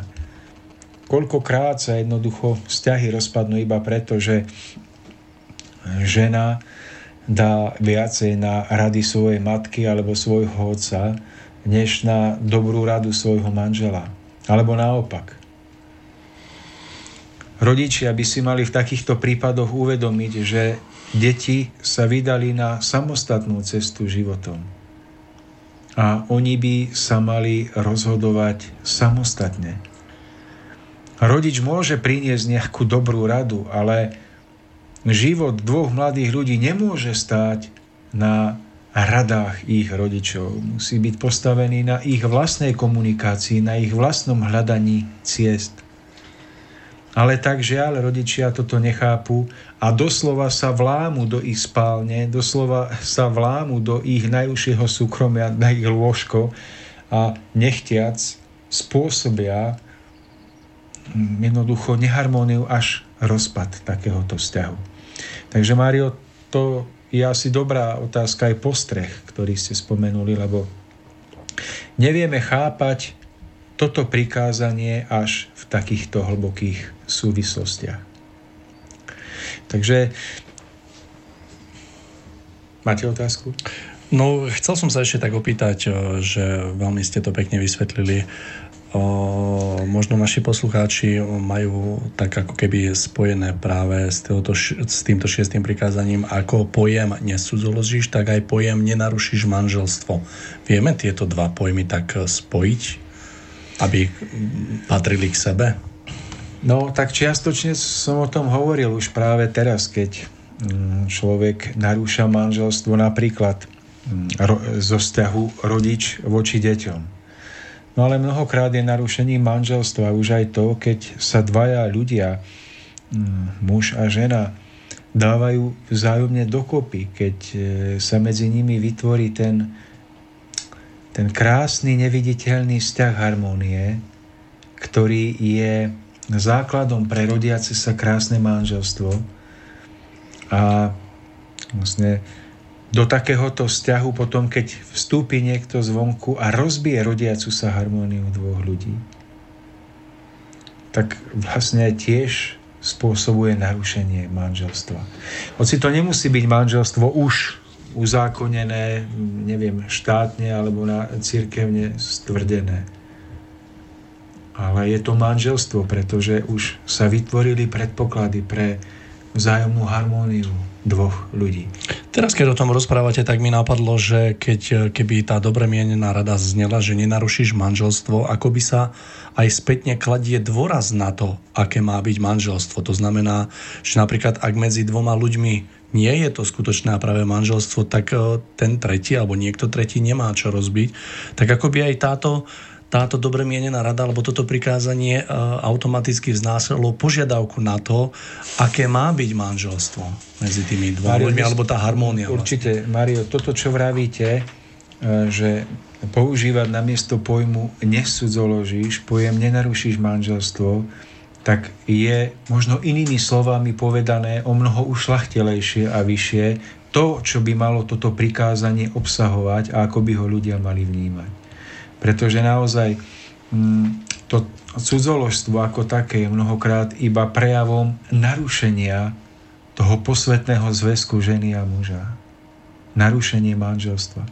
A v tomto zmysle je potrebné nahlas povedať, že manželstvom nie je zväzok medzi ženou a mužom, ktorý bol pozemsky alebo cirkevne ustanovený, ak zároveň nesplňa tie kritéria vnútornej harmónie tých zúčastnených ženy a muža. Ale ak vzťah, rodiaci sa vzťah, alebo vzťah, ktorý už jednoducho je rozvinutý, splňa tieto podmienky vzájomného porozumenia, doplňania sa harmónie, tak splňa tú pra pôvodnú podstatu manželstva bez ohľadu na to, či to štátne alebo cirkevné mm, utvrdenie už prebehlo alebo ešte nie. Ale ako som spomínal už na začiatku relácie, tak je dobré, keď sa k tomu skutočnému vnútornému manželskému zväzku pridá aj to vonkajšie, pretože žijeme na zemi, tak je dobré, keď má to vnútorné oporu aj v tom vonkajšom nastavení. Ale toto, ak by to prikázanie bolo postavené tak, ako ho spomínate vy, nenarušíš harmóniu manželstva alebo nenarušíš manželstvo, tak by to bolo o mnoho výstižnejšie, pretože by sa ukázalo, že mnohokrát my ne, nevidíme, že čo je podstatou manželstva a tak jednoducho rozbijame rodiacu sa harmóniu. Napríklad mladá žena alebo mladý muž prežívajú zájomnú lásku a túžia spoločne utvoriť vzťah. Chcú prežívať spoločný život. Spoločne ísť v ústretí radostiam aj strastiam. Ale príde do toho rodič a povie, nie, nie, nie. Škola, počúvaj ty, moja milá, nemáš dokončenú vysokú školu. Ja som ti už 4 roky platil a ty to jednoducho hodí za hlavu a, a teraz, čo je správne? Rodič si robí nárok, pretože dieťaťu platí 4 roky školu, vynaložil mnoho peňazí, chce určovať, čo to dieťa teraz má robiť, musí to dokončiť. A to dieťa je vo veľkom vnútornom rozpore, pretože že samo nikdy o sebe nechcelo študovať, študovalo iba preto, že muselo. A teraz cíti, že tu je tá podstata života, že chce ísť tou cestou. E, tak tu každý rodič je na veľkom rozcestí a musí sa rozhodnúť. Osobne sa nazdávam, že ak tá dcéra alebo syn už dospel, je vo veku dospelosti, tak sa musí slobodne rozhodnúť, kadiaľ budú ďalej viesť jeho cesty. A nazdávam sa, že rodič by mal rešpektovať rozhodnutie dieťaťa, nech by bolo akékoľvek, pretože jednoducho, keď sa z dieťaťa stane dospelý človek, tak ani rodič nemá právo rozhodovať o jeho cestách. Ani vtedy, keď mu platí školu, ani vtedy, keď sa o neho staral celý život. Jednoducho, rodič mal čas na výchovu do obdobia dospelosti. Potom musí byť pripravený akceptovať a rešpektovať, že z dieťaťa sa stal dospelý človek, ktorý má právo kráčať v ústrety svojim prežitiam, v ústrety novým chybám, novým ponaučeniam a novým zdarom. A je veľmi nebezpečné, ak rodič uprednostní vypočítavosť kvôli škole, kvôli peniazom a napríklad rozbije nejaký vzťah kde by mohla byť harmónia, prinášajúca o mnoho väčšie požehnanie než harmónia alebo požehnanie z toho, že dieťa dokončí školu a je potom nešťastné.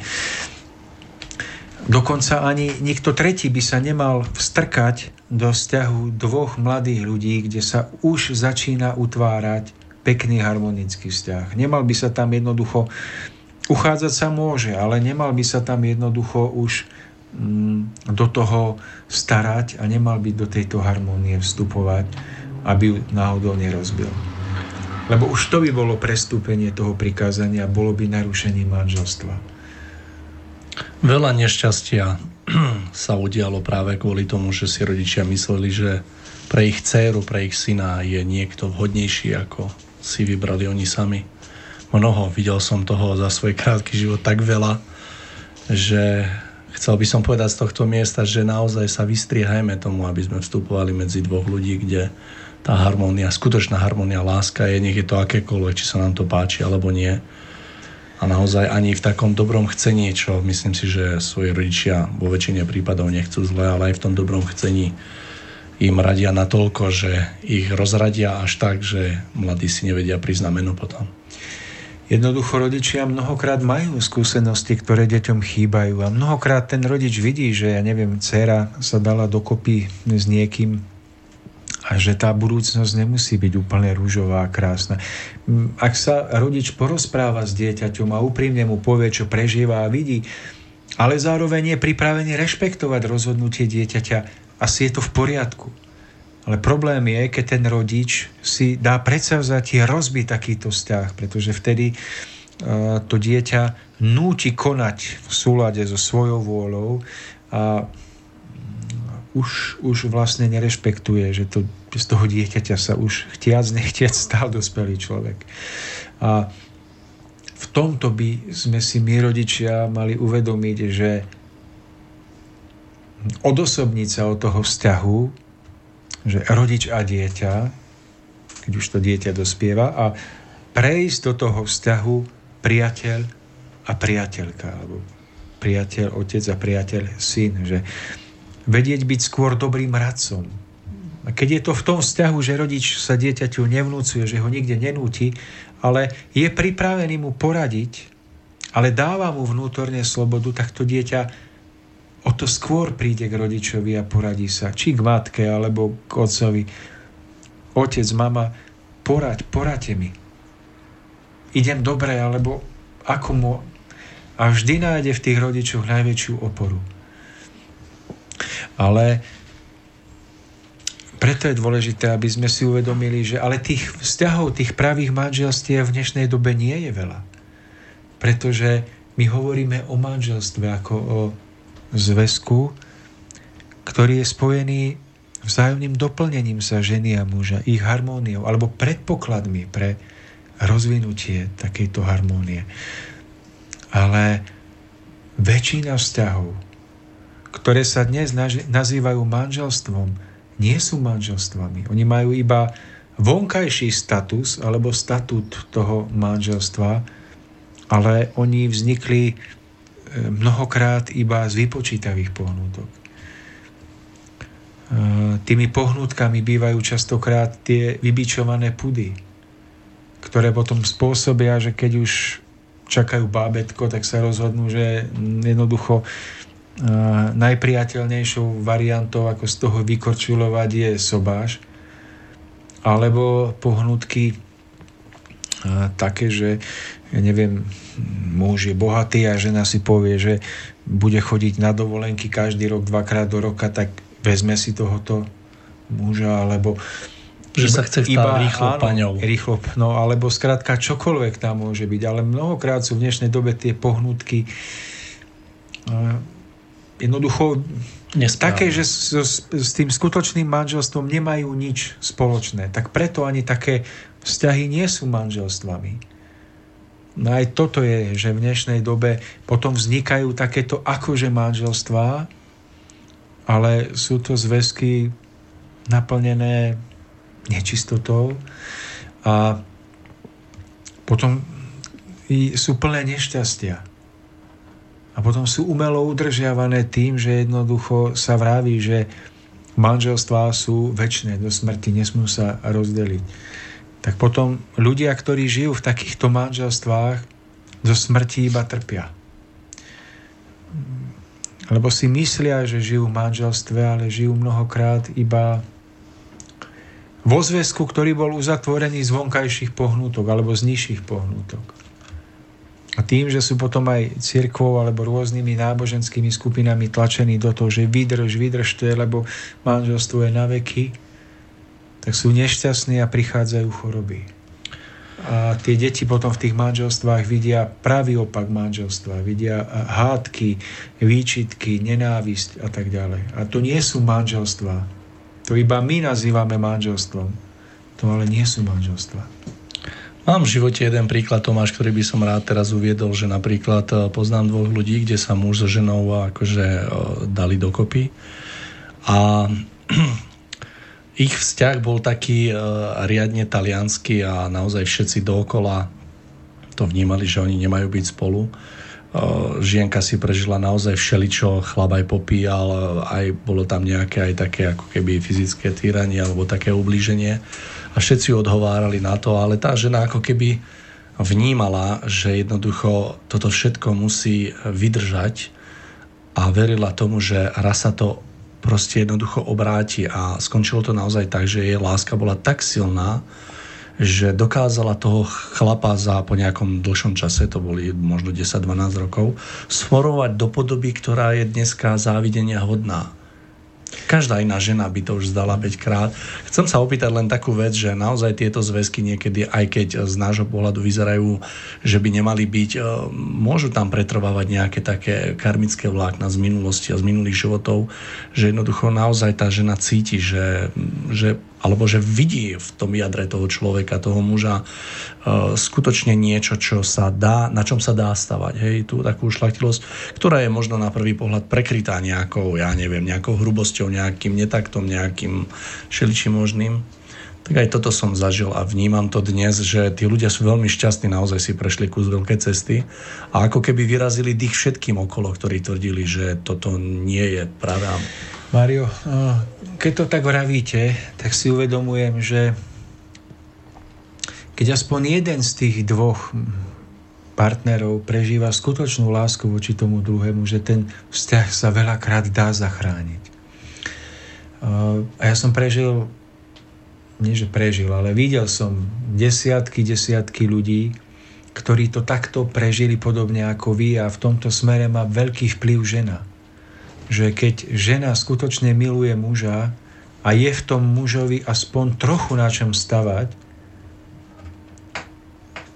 a že je to skutočne žena, ktorá nie, že by sa nechala zotročovať, alebo, ale že udržiava si svoju dôstojnosť, snaží sa o to byť sama sebou, ženou, tak mnohokrát sa podarí urobiť takýto zázrak. Vplyv ženy v tomto smere je obrovský. Tak ako žena môže svoj vplyv zneužiť, tak jednoducho a strhnúť aj dobrého muža alebo spoločnosť ako takú hlboko dolu, tak dokáže žena, keď je naplnená láskou, a trpezlivosťou, tak dokáže zachrániť aj mnohé, čo jednoducho by sa inak zdalo, že už sa nezachráni. A možno veľakrát sa stane, že keď si dvaja ľudia prejdú takouto cestou náročných prežití zvládnu to spolu, tak mnohokrát ten plameň ich lásky sa tam akoby rozdúcha a opäť na ňu rozplamení. Že začne si vážiť jeden druhého do takej miery, že budú šťastní, že spolu všetko prekonali a že nakoniec spolu žijú. A myslím si, že práve naladenie a nastavenie ženy v tom pochopení čistoty, studu je rozhodujúce pre smerovanie celej našej spoločnosti. Pretože žena je tým svojim jemnejším naladením, ktorého je schopná, ak je pravou ženou, ak sa usiluje o to, aby bola pravou ženou, tak jednoducho určovateľkou celého vývoja spoločnosti a určovateľkou aj vývoja vlastne vo vzťahoch tých partnerských, potom aj vo vzťahu k výchove detí a tak ďalej. Pretože ona má jednoducho ten prídavok, že tou jemnosťou, ktorou je obdarovaná, takouto intuíciou a tým takým pôvabom, ktorý muž nikdy nemôže mať v tej najjemnejšej forme, tak ona je jednoducho ona je jednoducho tým takou bytosťou, ktorá všetko smeruje.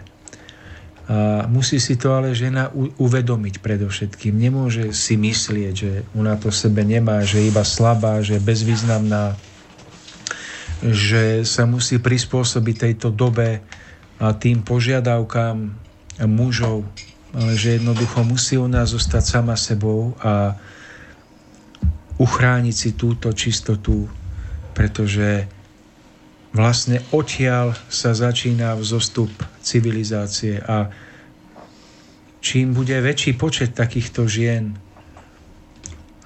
tak postupne sa to odrazí potom na tom poznesení všetkého okolo nás tu na Zemi. Je to taký neviditeľný základ, že nedá sa to váľať na ženu, že zle je to preto, lebo iba žena padla, ale aj muž, aj žena sme padli ale žena má v sebe skôr si jednoducho dokáže uvedomiť tú, tú zodpovednosť za ten ďalší vývoj tým jemnejším, čo je v nej a potom to jednoducho nakopne aj muža. Milí poslucháči, máme nejakých 15 minút do konca vzhľadom k tomu, že máme v štúdiu aj nejakých hostí a my sme cez prestávku troška diskutovali na túto tému. A vzýšla z nášho poslucháča jedna taká krásna otázka. Ja by som poprosil, aby prišiel k mikrofónu a tak ju do Eteru položil a my sa pokúsime, teda Tomáš sa pokusí ju tak zodpovedať, takže ja odozdávam mikrofón. Dobrý ešte bližšie. Dobrý podvečer poslucháčom e, Slobodného vysielača. E, ja som sa e, dostal nejakou dobrou šťastnou náhodou do toto vysielania a keďže je taká pekná, pestrá téma, chcel by som prispieť ako poznámkou, alebo presnejšie povedané otázkou. Troška mám to bude pripojené, že to z iného súdka, ale nebude to ďaleké odbočenie. Lebo to, čo sa tu teraz ako rozoberá, tak podrobne je to vlastne určitý výsek, časť e, zo židovského náboženstva, hovorené bolo o Mojžišovi vlastne ten zákon desatoro Boží prikázaní, hovorí sa o šiestom prikázaní. Takže tento zákon prijalo aj kresťanstvo a vlastne táto zákonitosť, e, tento šiestý zákon e, je aktívny aj v dnešnej dobe. No a v súvislosti s, tejto, s touto otázkou sa chcem spýtať, že ako to vlastne je. My vieme, že e, dneska bolo povedané na túto tému veľa o, o šestom zákone nezosmilníš. A je to, ako som spomínal, je to, je to vyňatok zo starého zákona. Ale v starom zákone sa spomína aj iné meno, meno Šalamúna, e, ktorý, ja ten presný vzťah neviem, aký mal Šalamún s tým židovstvom, aké tam bolo prepojenie, lebo je to kapitola sama o sebe. A vyjadrujem a vyslovujem otázku, e, e, že ako to vlastne je ohľadom toho partnerstva alebo to, tej nevery, keď o Šal, Šalamúnovi sa vie, že mal manželiek viacej. A preto pri tom všetkom je to aj dodnes nejako uznávaná, uznávaná postava. A je to ten istý zákon ako Možišov zákon, alebo tá, teda starý zákon ako taký. Aká je súvislo, že e, Šalamúnovi sa nevyčíta, že mal veľa manželniek, ako som povedal, bola uznávaná osoba, a vlastne u toho Možišového zákona e, je to prísne akoby zakázané, alebo je to aspoň prehrešok. Tak prosil by som Tomáša Lajmona, aby to bližšie, bližšie oznámil, alebo teda nejako rozobral tú tematiku. Čo je vo veci, ako sa díva na ten e, Šalamúnov život? Tak e, nie len začias Šalamúna, ale vlastne aj celé generácie e, spojené s Mojžišom, vlastne s, ešte s, vlastne so zakladateľom toho židovského rodu Jakobom alebo Izraelom a potom aj jeho deťmi, tak to bolo tak, že oni, oni mali mnohoženstvo, že ten muž už v ich časoch, nie len za Šalamúna, jednoducho mohol mať viacej manželiek, viacej žien, s ktorými potom mal deti No a jednoducho vždy jedno z tých detí, ktoré, bol to vždy muž, pretože tam vládol patriarcha, tak jedno z tých detí bolo potom vyvolené za nástupcu toho daného kmeňa. Ale to už bolo začias e, Jakoba alebo Izraela, ktorý mal potom vlastne tých 12 potomkov a tí boli základom pre 12 kmeňov izraelských. Takže tam už vtedy bolo niečím normálnym, že muž jednoducho mal viacej žien, a mohol ich mať, ak sa o ne vedel postarať. A v tomto zmysle Židia chápali e, zákon nezosmilníš alebo nesudzoložíš tak, že ak mal jednoducho muž niekoľko žien, ktoré patrili jemu, tak mu do toho jeho e, jednoducho revíra nikto nemal chodiť. A takto to bolo chápané, že, že takýmto spôsobom si vyhranili hranice, aby vzájomne dokázali mm, fungovať a vzájomne si nerobili napätie.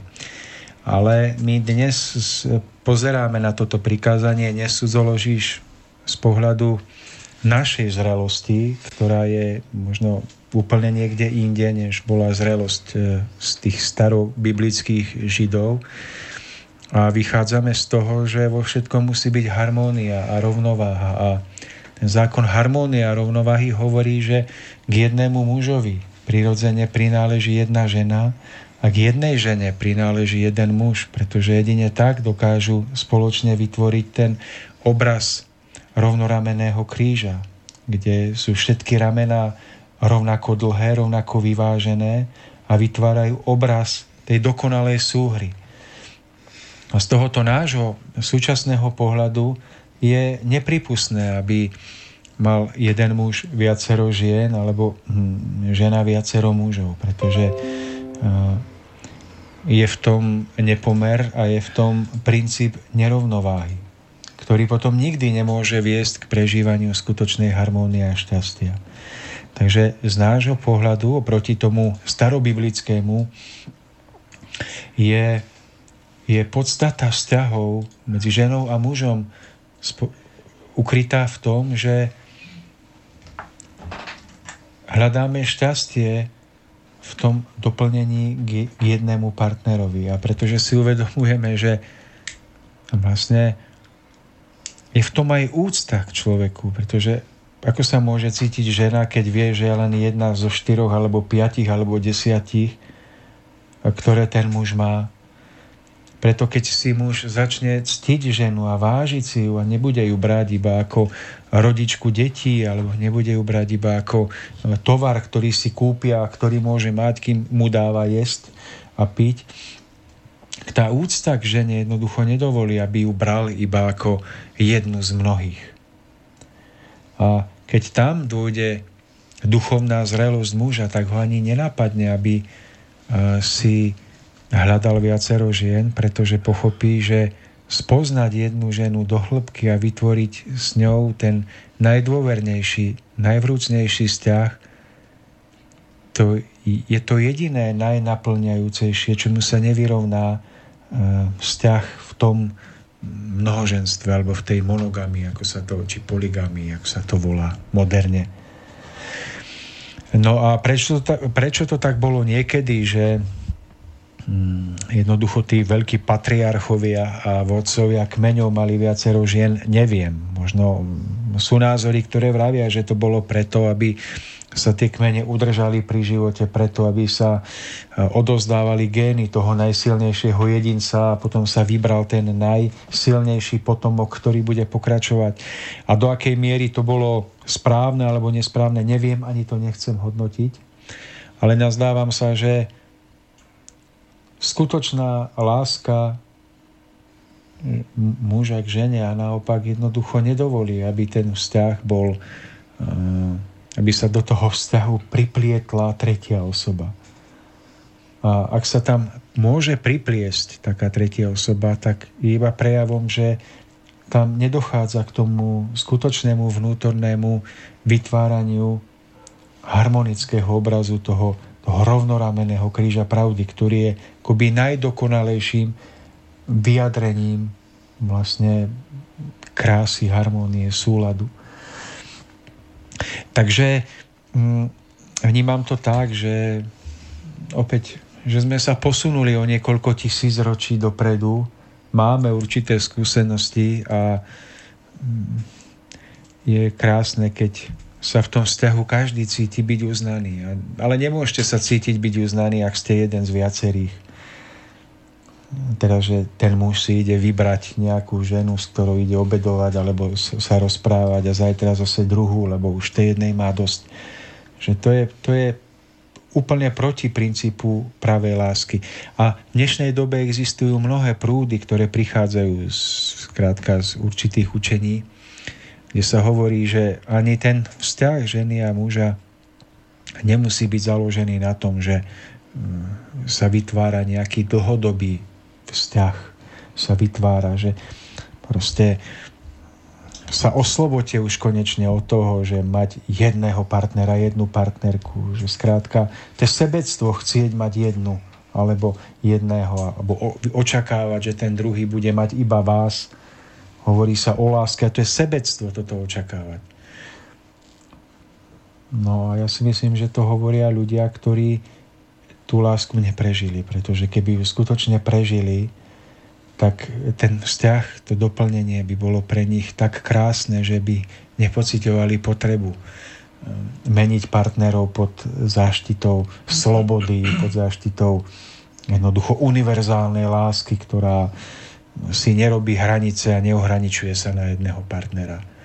Tak iba to môžem povedať, že je krajšie budovať jeden vzťah do čo najkrajších foriem toho vnútorného aj toho vonkajšieho, ako sa púšťať do mnohých vzťahov ani jeden nevytvorí tak pevný a krásny, aby naozaj bol oporou pre celé bytie.